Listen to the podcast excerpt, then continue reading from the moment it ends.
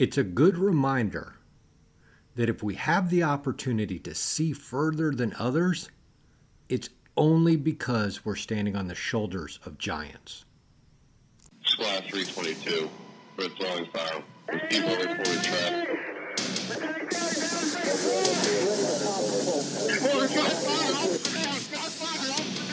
Imagine if every moment of every day was unscheduled, unknown, and uncertain, where you had to choose between your life and the life of another, where you were deployed somewhere in the world to face an unknown threat and an unseen enemy.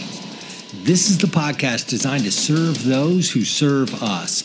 So join me as we unpack and uncover why we do what we do when we do it from life's most extreme moments. I'm your host, Jeff Bandman, and this is Mindset Radio. All right, welcome back. This is Jeff Bandman, your host of Mindset Radio, to your Monday morning 30 minute podcast. Today we have Marty Skovlund Jr. Did I say that right? To pronounce your last name correct, Marty? No, yeah, absolutely. You nailed it. And, Okay, and thanks for having cool. me on, Jeff. Yeah, absolutely. So Marty is currently a senior editor over at Coffee or Die magazine, the magazine we all love to read. Uh, and of course, I did read your article uh, a little while ago on, uh, and we'll talk about it today, uh, gas station coffee, because everybody makes fun of me for my 7-Eleven coffee. uh, but you know, Marty's been out there kind of really as a journalist post his, his military time, uh, covered things like the Standing Rock protest in North Dakota. Uh, he's been embedded with American Special Operations guys in Afghanistan. Uh, broke the stories about the first female to make it through infantry training and ranger school, ranger selection. Uh, he's published two books, which are completely awesome. Uh, and I really, really enjoyed, um, uh, the Ranger Regiment Violence of Action. I really enjoyed that. That was well done, in Thank my you. opinion. Uh, I've been a co-host on a few things, History Channel, JFK Discla- uh, Declassified, and has produced multiple award-winning independent films, which are pretty rad. So I would say for a guy out of guy out of Frigate Battalion, man, you've done pretty well. Yeah, I mean, uh, it's it's been a, it's been a journey, and I think uh, you know if there's any place you're going to go as an 18 year old fresh out of high school, I mean, you can do a lot worse than Ranger Battalion if you're trying to set yourself up for success later in life. Yeah, totally, totally. Yeah, and I want to explore kind of battalion. So when, what, when were you there? When were you at First Battalion? Uh, so I joined the army in 2005 and made it to SECO 175 in Savannah, Georgia by spring of 2006, I believe it was March or April 2006. Um, Okay. And then I was there until uh, summer of 2010, uh, All right. when I took off to go be a recruiter. So um, about four and a half years or so. Yeah, it's interesting. But the guy that recruited me was from First Ranger Battalion, uh, There's, Hollywood there's not Harrison. a lot of them out there. It's, a lot of rangers not. don't go be recruiters. I I got some raised eyebrows when that was when I let people know that's what I was going to do. Right. It's like, I'm going to go be a recruiter. What? I'm going to Delta. I'm going to SF. I'm going to be a recruiter. What? Yeah, exactly. Yeah. Um, It's but good no, though, it was, man. it- yeah, it was good, and I think I think actually it was uh, you know making that transition to recruiting first kind of was a great little mini transition. And you know, I think it's I think a lot of guys struggle when they go straight from direct action, kicking down doors, you know, doing you know HVT snatches um, to college the next day or civilian job the next day, and recruiting was kind of like that step down from you're still wearing a uniform, you're still in the military, but it's a big army now, but it's decentralized and you're living in, in a regular community, not on a military base. And it was just a really nice little step down from battalion before I made that total transition to civilian life. Yeah, that's pretty interesting. I mean, when, we, I came back from Kosovo in 99, literally I had two weeks and I was out. Yep. Like I came, came back, showed up, processed through everything and they said, bye. And Yeah. I'm like, what? You know, and then I found myself sitting at home going, what do I do now? Yeah. So yeah, I can imagine that. I can definitely imagine that. So uh, you know, I want to, I want to start talking about. I'd like to kind of explore what drove you to write uh, Violence of Action first, because I think that was um, one. I really like the way it's written, uh, like the approach in it, and really just more of a kind of a hangout book, right? I mean, that's the way it felt to me. Like, like I was hanging out, right? Hanging out in the barracks, hanging out, you know, if, if it was a fireman book, it'd be hanging out at the firehouse, like it, real authenticity in there. Yeah. Um, Yeah. yeah, I definitely didn't want it to read like a like a Stephen Ambrose esque military history piece. It was more about Um, I, I, actually think I read, uh, you know, I occasionally go on there and read the Amazon reviews, and uh, one person wrote something that I thought was really, really great, where they said, you know, I don't know if this will be the history book that they read 100 years from now, but certainly this will be the source material used for the history book that is written 100 years from now. And I thought that was great because the point wasn't to give this really digested and uh, analytical piece on what happened during that 2001 to 2011 timeframe. It was rather just to capture the stories from the guy on the grounds, a guy on the grounds perspective. You know, I wasn't really interested in interviewing generals or or anything like that. It was more about like, hey, let's tell your story before you start to forget the details. You know? Yeah, yeah. Which I think is so important. I mean, because that's where, and that is where, to me, you know, the best things come. I mean, I I, I, feel like I've been so blessed in my life growing up at Firehouse at 16 around a bunch of old school DC firemen, you know, guys that were fighting fires without air packs, uh, you know, Jeez. back in the day. Uh, yeah, totally. yeah, exactly. I mean, that's what, what do, what old retired firemen do? They sit at the firehouse, drink coffee and tell stories, right? And so, you know, you learn so much from there, that transition to the military with great people. I mean, I came in a regiment at a time, uh, 95. So, you know, post Somalia, but still had guys around. Mm-hmm. Uh, you know, going to third battalion, uh, listening to that stuff, learning uh, still some of the you know relatively firsthand knowledge of what went on and, what guys faced. And all right, so we're back. Uh, a little splice in there just because technology sucks, and uh, you know it just goes the way it goes. So we were, where were we, Marty? Yeah, exactly. I think we, we were, were, talking uh, about violence of act we were talking about violence of action and talking about the story there and kind of the the way you approach it, the way you wrote it, you know, make sure we're mm-hmm. telling the stories of the guys uh, before they get rid of them. And I think that's you know, you know, I think that's such a critical way we learn while we're still in the community, right? That through that that vehicle of storytelling, of real authentic storytelling. Mm-hmm. Yeah, it's um the way I see it is almost that campfire style of mm-hmm. just tell us the sights, the sounds, the smells. You know, we're not going to get into the policy or the strategic or the you know that thirty thousand foot view. Um, right. You know, at the beginning of each, basically we broke down each chapter by year. So you know, 2001 was the first chapter, so on and so forth. And I would give a short little couple page overview of, you know, kind of set the scene for what was going on in that year, but it wasn't real heavy into politics or strategy or policy by any means. Um, and yeah, just, just some basic context. Scene. Yeah, some framing yep. of it. Totally. Totally. 100%. And um, and from there, it was a lot of you know interviewing guys and, and guys kind of writing down their um, their experiences and then trying to mesh that all together and um, edit it and um, you know try to maintain that voice that was unique to each person. Um, I, I, think that you know the typical copy editor would probably have a stroke if they saw some of the stuff that we kept in there. But you know, again, the point wasn't to have this stand up to the scrutiny of the larger writing community. I don't think, and certainly at that time, I didn't see myself as a writer. Um, I think right. I'd probably be a lot more concerned with that today than I was then. At the time, the concern was let's just make sure we get this history recorded and written down before you know one more person um, dies or or one more person yep. you know forgets a, a vital detail. Um, you know, let's make sure that these stories are there and and try to get a wide enough array of stories that anybody who picks up this book that served in the Ranger Regiment or um, was involved with the Ranger Regiment can identify with something in there. You know, um, well, and I think we did a pretty decent job with that. Yeah, totally, totally. Because I think what it does is also gives some relevance back to you know other areas of life and it begins to help you know guys that are in other units or other roles or other scopes I'll also see that you know there are patterns of life that are very similar yes right i mean i feel like you know you watch a movie you know you you watch uh, you know you watch whatever any world war ii movie you watch old school stuff like i don't know for you but it's like they get the characters correct because it's like I was, you know, that guy was in my platoon, that guy mm-hmm. was in my squad, you know, that guy was in my team. Like the personalities seem to carry in a timeless fashion. And I think what, what that creates is this, this cool, relationship per se.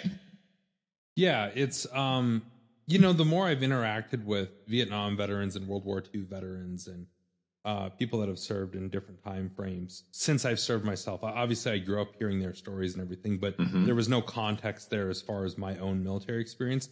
Now that I have that military experience and that experience in war, um, you listen to these guys, and a lot of it is like, man, uh, certainly the equipment was different, and certain, you know, the tactics were different to a certain degree, and and the setting, especially when you're talking about something like D-Day or or some of these Totally. other things, wa- was certainly different. But man, the characters, the jokes, the the things that keep you up at night, um, all of that stuff all seems to kind of be the same, you know? Ultimately, like war is distilled down into these relationships that you have with the guys to your left and right, uh, what, how you view the enemy, and kind of the problems of I miss home, I miss my girlfriend or my wife or or my kids, you know, um, and the food sucks, or you, you, you know, like it, it just kind of all Yeah. revolves around that, or my equipment, no matter whether I'm complaining about my nods constantly uh, turning off in the middle of a, of a mission, or or you know my can opener in World War II not working right. Right. It, it's still equipment problems. It's still these things that are annoying, you know. And um and it it, it really is interesting that I I think that you know what I could if I could sit down with you know a Spartan at the gates of Thermo that fought at the gates of Thermopylae, we would probably have more in common than we had uh not. You know? yeah, there's some Um, there's some dude going, my fucking shield's too heavy. This is Yeah, really exactly. Yeah. Like they got that new model over in the other battalion. How come we don't got it yet? You know, like it, right, it's exactly. I think that the the personality and the temperament and um you know the worries, concerns, all that of the warrior is just it endures throughout time. And you know someday when they're you know space forces having space battles, I'm sure they'll be you know saying like, man, those guys back in Iraq and Afghanistan had the same problems as us. It turns out, you know, maybe if they you know are still circulating violence of action at that time. Well, you know, and I think so. This is where the cool conversation is, right? Because I mean, we're it, to me, it all boils down to, and my my whole thing is, you know, mindset's not a narrative problem; it's a math problem. It's kind of set of behaviors. It's a way of being. It's a way of acting. It's a way of embodying the things around us that then put us in action and prepare us for the moments that we're going to face in life. Mhm. And you know, the cool thing for me has been going from the fire service to the military to the agency. I've gotten, I've kind of gotten a different view than a lot of people have, right? Because I've kind of been able to immerse myself in these different environments over time, and it's it's interesting. There's there's a uh, there's a firehouse in Kentland, Maryland, 33. A uh, couple really good friends out of there, and I would always say, you know, 33 is like a mini firehouse. So you know, 100% volunteer. The guys live in the fire station. That's kind of what they do. Some of them go to school, some of them work, you know, but they live in the back of the firehouse. And, and Kentland, Maryland, I mean, it's a rough area. I mean, these guys are going to three, four fires a day. Uh, it's hyper aggressive. Dude, if you walked in there, you would feel at home because you'd be like, this is regiment. You know, so it, it, you know, when we look at this context for you know, guys in police departments out there, guys in firehouses out there, guys in the military, guys in Ranger Battalion, guys wherever they are, you know, people wherever they are, there is just this similar brotherhood uh, mentality, kind of get after it that occurs. You know, which is I don't think that Ranger Regiment is the only, or even Special No. Operations in Yeah, general, is totally. the only place that you find high performers. Mhm. And especially as I've kind of gone through my career of journalism and you know had the opportunity to interview a lot of just really exceptional people, the more I see like, man, the same person that rises to the level of being in, you know, say an A-list celebrity or a top tier Mhm. athlete or a top tier musician, scientist, lawyer, whatever it may be, they have more in common with you know the typical ranger or special operator than i think anybody would even be on either side of it would be comfortable admitting Um, yes, but ultimately it, right. yeah i mean ultimately it, it, it takes a lot of the same ingredients you know It, it totally does. I mean, I think that's the interesting conversation because, you know, over time, movie people, things, you know, they put, they elevate certain components as to something, right? And it's, a, you know, it's kind of a matter of respect because you're doing the harder thing or you're serving in the harder world. But you're exactly right. I found the same thing, like the level of respect that I have for people that do exceptional work it's just exceptional work, right? It's Yeah. it's kind of a, a willingness to go above and beyond to uh, do things that you know maybe the rest of the herd isn't doing, right? To hold a standard to do things to- that it would just be easier not to do. wanna- yeah, You know? absolutely. Absolutely. I mean, that's where, you know, we talked a little bit, uh, before we got on, you know, that's this, this personal growth over the last several years is kind of look at like how jacked up I am, uh, or have been at times and getting shit out of my way. Uh, you know, it would be easier not to do that. It'd be easier to look at my wife and like, sometimes, you know, I, I really wish, wish I didn't know any of this stuff because I feel like life would be easier, although the reality is it wouldn't be. Uh, yeah, man. I mean, I think that's that's pretty tremendous. So what when we look at things like uh, violence of action in the book and the storylines there, you know, I really I feel like there's this idea out there that if I don't serve at a certain level or if I don't operate at a certain level, I'm less than something. Yeah, I think that that's um, obviously that that kind of narrative is pervasive throughout the veteran community, and Yeah. largely is what leads to this stolen valor uh, Mhm.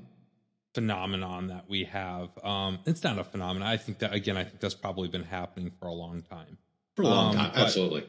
But yeah it's it, the the idea of that is is kind of crazy because there's always you know the grass is always greener and there's always mm-hmm. that false summit right? Like you think that you know when you're training for ranger selection you're like oh my like once i get there i have made it. I'm a fucking ranger. Like there's you know and, and then you get there and it's it's it's a false summit. Now it's like oh you you know you got to get to school or you want to become a team leader. Now it's a squad leader or i want to go to a special missions unit. Um, Yep. you know and you talk to guys who go to a special missions unit and they're like yeah i mean it's you know the gear's a little bit better. I eat a little bit better but like it's still the army or, or you know it's still the military. It still sucks man i wish i was over there with those agency cats they look like they you know they're drinking champagne every night you know and, and and then you talk to those guys and like man these fucking reports and government bureaucracy are just crippling Totally. me you know i wish i was over with those state department those state department guys they've got Right. and They've those got state it. Department guys guys. are you know it, it's just this never ending and i think that you see that everywhere it's like you know you got the guy who makes it into a d1 school on that full ride scholarship and now it's that's not good enough now i got to be a starter and then it's Yeah. am i going to make it into the nfl and then i make it into the nfl and now am i even going to be on the 52 man roster like it's this constant never ending um you know, trying to achieve the next best thing. So this idea, you know, circling this back here, this idea that you are you didn't do enough or you didn't reach a certain level is complete bullshit because you're never going to be especially if you're the type of person that's making it in any sort of higher level thing, you're never going to be happy. You know? Yeah. And, and I Yeah. find this now with my own stuff. It, it's like, hey, you know, um, I, I think, you know, I'm at a point right now where a lot of people recognize like, hey, Marty's pretty good at rearranging words you know and for me it's, it's kind of like yeah but you know what i haven't been a new york times bestseller yet i haven't won a pulitzer or a pulitzer maybe that disqualifies me from winning one if i don't even know how to fucking pronounce the award. So so you're out. Yeah. um yeah. So you know and, and and i'm sure i'm sure um if and when i achieve any of those sorts of things it's going to turn right back around to like well you know there- there's always that next level you know? And um god I, I even think about just within the past year i got my first embed with the u.s military overseas with special operations. Hard thing to get. People from the biggest publications in the world have a hard time getting those embeds and I got that, but I got over there and was like, oh man, I didn't really get access to like all the things I really wanted access to. And and so it was again this whole thing of like, yeah, I got it, but it wasn't enough. And then I had to go over again. And then you know, it's just it doesn't matter what you're going into. If you're somebody that is attracted to performing at a high level or being better than your peers at anything, you're never going to be happy. And I think the sooner that you realize that you're just never going to be happy professionally, uh, the sooner you can just you know, start focusing on stuff that will make you as good as you can be. You might not be happy, but you'll at least be as good as you have the potential to be. Yeah, man. I mean, I think that's it's you know it's a reframing of accepting where you are when you're there, right? And and being exceptional at that. You know what I mean? If I'm a beat cop, then I want to be the best freaking beat cop. Yeah, maybe I have aspirations to go to the SWAT team, or you know, if I'm an engine guy, uh, maybe I want to be a truck guy, or I want to go to the heavy rescue, or you know, I mean, I kind of want to, Mm-hmm. I want to progress through my career. But what makes me great today at what I do, I think, is a is a difference that uh, that that really struggles. I mean, I know like going into regiment, like I had all these envisions of what I would do after I got out of the military, and uh, you know, I mean, at that time, uh, like H and K was in my first due as a fireman. Like their their whole shop was right there, and I'm you know, and I knew a bunch of the instructors, and I'm like, oh, I want to go serve in Ranger Regiment, so I get out and go be a instructor for H and K, right, and be this badass, right. And so I was living in this future idea of something, not really paying attention to what I was, and I gave this talk back at USASACA. I don't know, it's been a couple years now, uh, but I supported Cleveland on uh, one of his mentorship leadership programs. And then they asked me to come give this talk at USASACA. And I think you'll find this humorous because I've got like seven guys from battalion, seven guys from regiment kind of sitting a couple rows up. They're all sitting in line. They're all standard, you know, arms crossed, staring at me like full of judgment and uh, and we were talking, yeah, yeah, right, uh, and you know, but making sure that that that proper arm position showed me both scrolls, right? Like, okay, what are you doing, right? And we were talking, we were having this talk about authenticity, the impact of our lack of authenticity on leadership and uh, operations. And I kind of just paused, and I don't know where it came from, but it was like, okay, here it is, here we go. Is it you want some authenticity? My time in Range Battalion sucked. Like it was a grind every single day for me. Like it was a, I didn't feel like I assimilated. I didn't feel like I got it. It was just like day in and day out, just beating me down. That's how it occurred for me. Uh, you know, we talked about all this stuff and, and all those guys came up afterwards and they were like, dude, you nailed that one on, on the head. You know, and so I, but you know, I got to pretend to be something else because, you know, we're going to be something. So we're really not accepting where we are in the role we are. You know, I wasn't happy being a private. I wasn't happy being a, an ammo bearer and an assistant gunner. I wanted to be, you know, uh, I wanted to be on a different squad. You know, it's like pure, uh, do pure disappointment, right? Just mm-hmm. living in pure disappointment. And I think that's what creates, that's what ends up getting created in exactly what you're talking about. Yeah, I mean, I think it's I think it's possible to recognize you're doing something cool right now today, or Yeah. doing something at a high level, while still being simultaneously unsatisfied, knowing that there's more out there. Totally. You know, totally. it's like when I was a ranger, like I, you know, similar deal. Like for me, I was, you know, I was not the guy that was uh that was being talked about for Ranger Hall of Fame. You know what I mean? Like far, far from it. But you know what? I still could recognize that, you know, going out on target and stuff like that. Like, man, I'm like, this is fucking cool. Like, this is, Yeah. this is everything that I hoped it, it could have been. But you still know there's still something else out there. And it's, Yeah. it's like that. Like I said, it's like that today, uh, for me today, where, you know, um, I know like what the sort of stuff that I'm doing for Black Rifle right now and the stuff that we're doing over at Coffee or Die. I mean, I'm going around the world getting stories, going to dangerous, austere places to get Mhm. just really incredible stories and, and writing, uh, filming, photographing good stuff. And, and I think at a high level. Um, Yeah. but it's still, there's always more out there. You can always be doing better, you know? And I think that the, I think that the minute that, you know, like I said, I can recognize that while still simultaneously recognizing I'm capable of more. You Man, know? absolutely. Absolutely. Yeah. See, I feel like there's this, I feel like sometimes there's this place that says, well, if I'm satisfied with where I am, then I, then I'm giving up something in the future. No, go after all of it. Like be a Yeah. freaking rock star, you know, and, and, and get, and actually what will get you there is being here right now is like fully embracing what it is. I, I made a comment. I said, it felt like I didn't fully understand the Ranger Creed until like 10 years after I had been in battalion.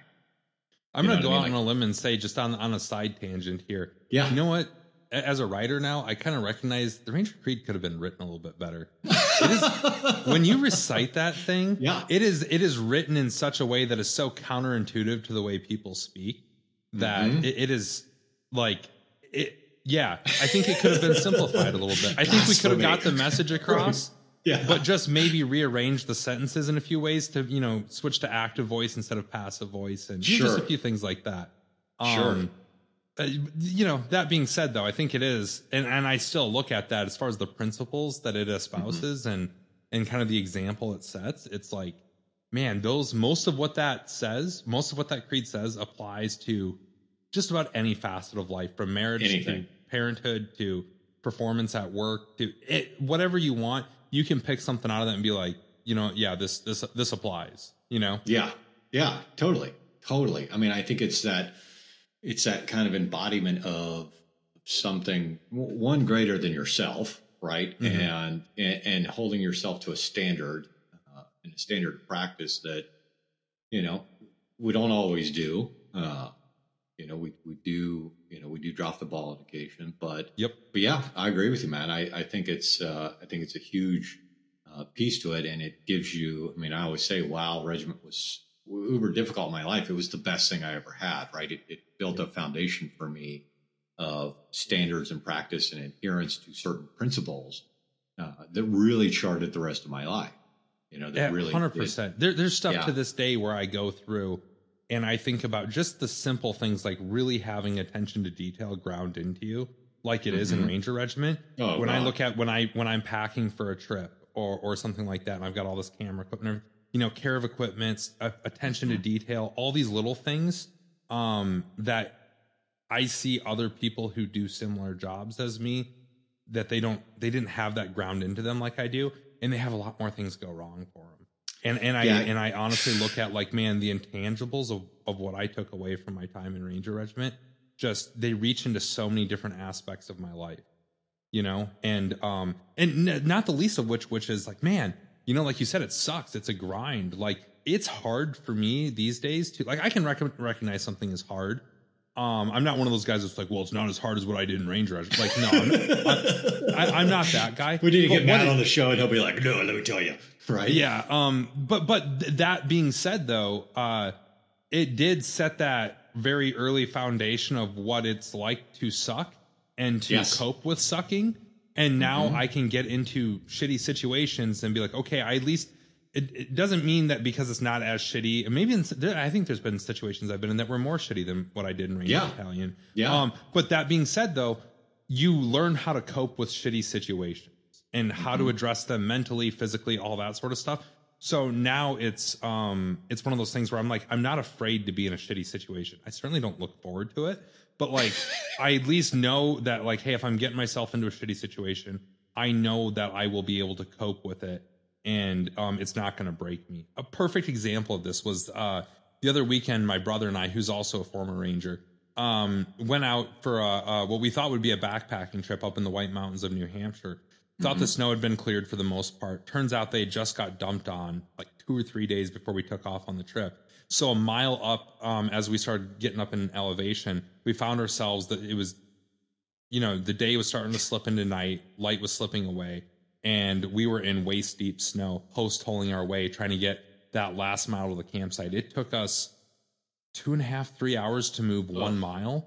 And I mean, literally the point where like my hips and my um, MCL and ACL were spasming from the, you know, very specific movements that you do while you're post holing. The Yeah. fact that we were doing it, you know, at night in the dark with just headlamps on and stuff, that sucked. But you know what? Both of us were just like, you know, laughing about it, making jokes. Both fully recognized that, hey, this fucking sucked. Right. we were totally mentally and physically equipped for um for you know completing the mission and and not letting it break us you know and, and Yeah. that's something that I, I credit ranger regiment for instilling in me Well, yeah, and so here's what I want to do. Uh, we're going to close out our episode today because, and, and I want you to stick around because I want to dive into that a little bit more and a little bit deeper.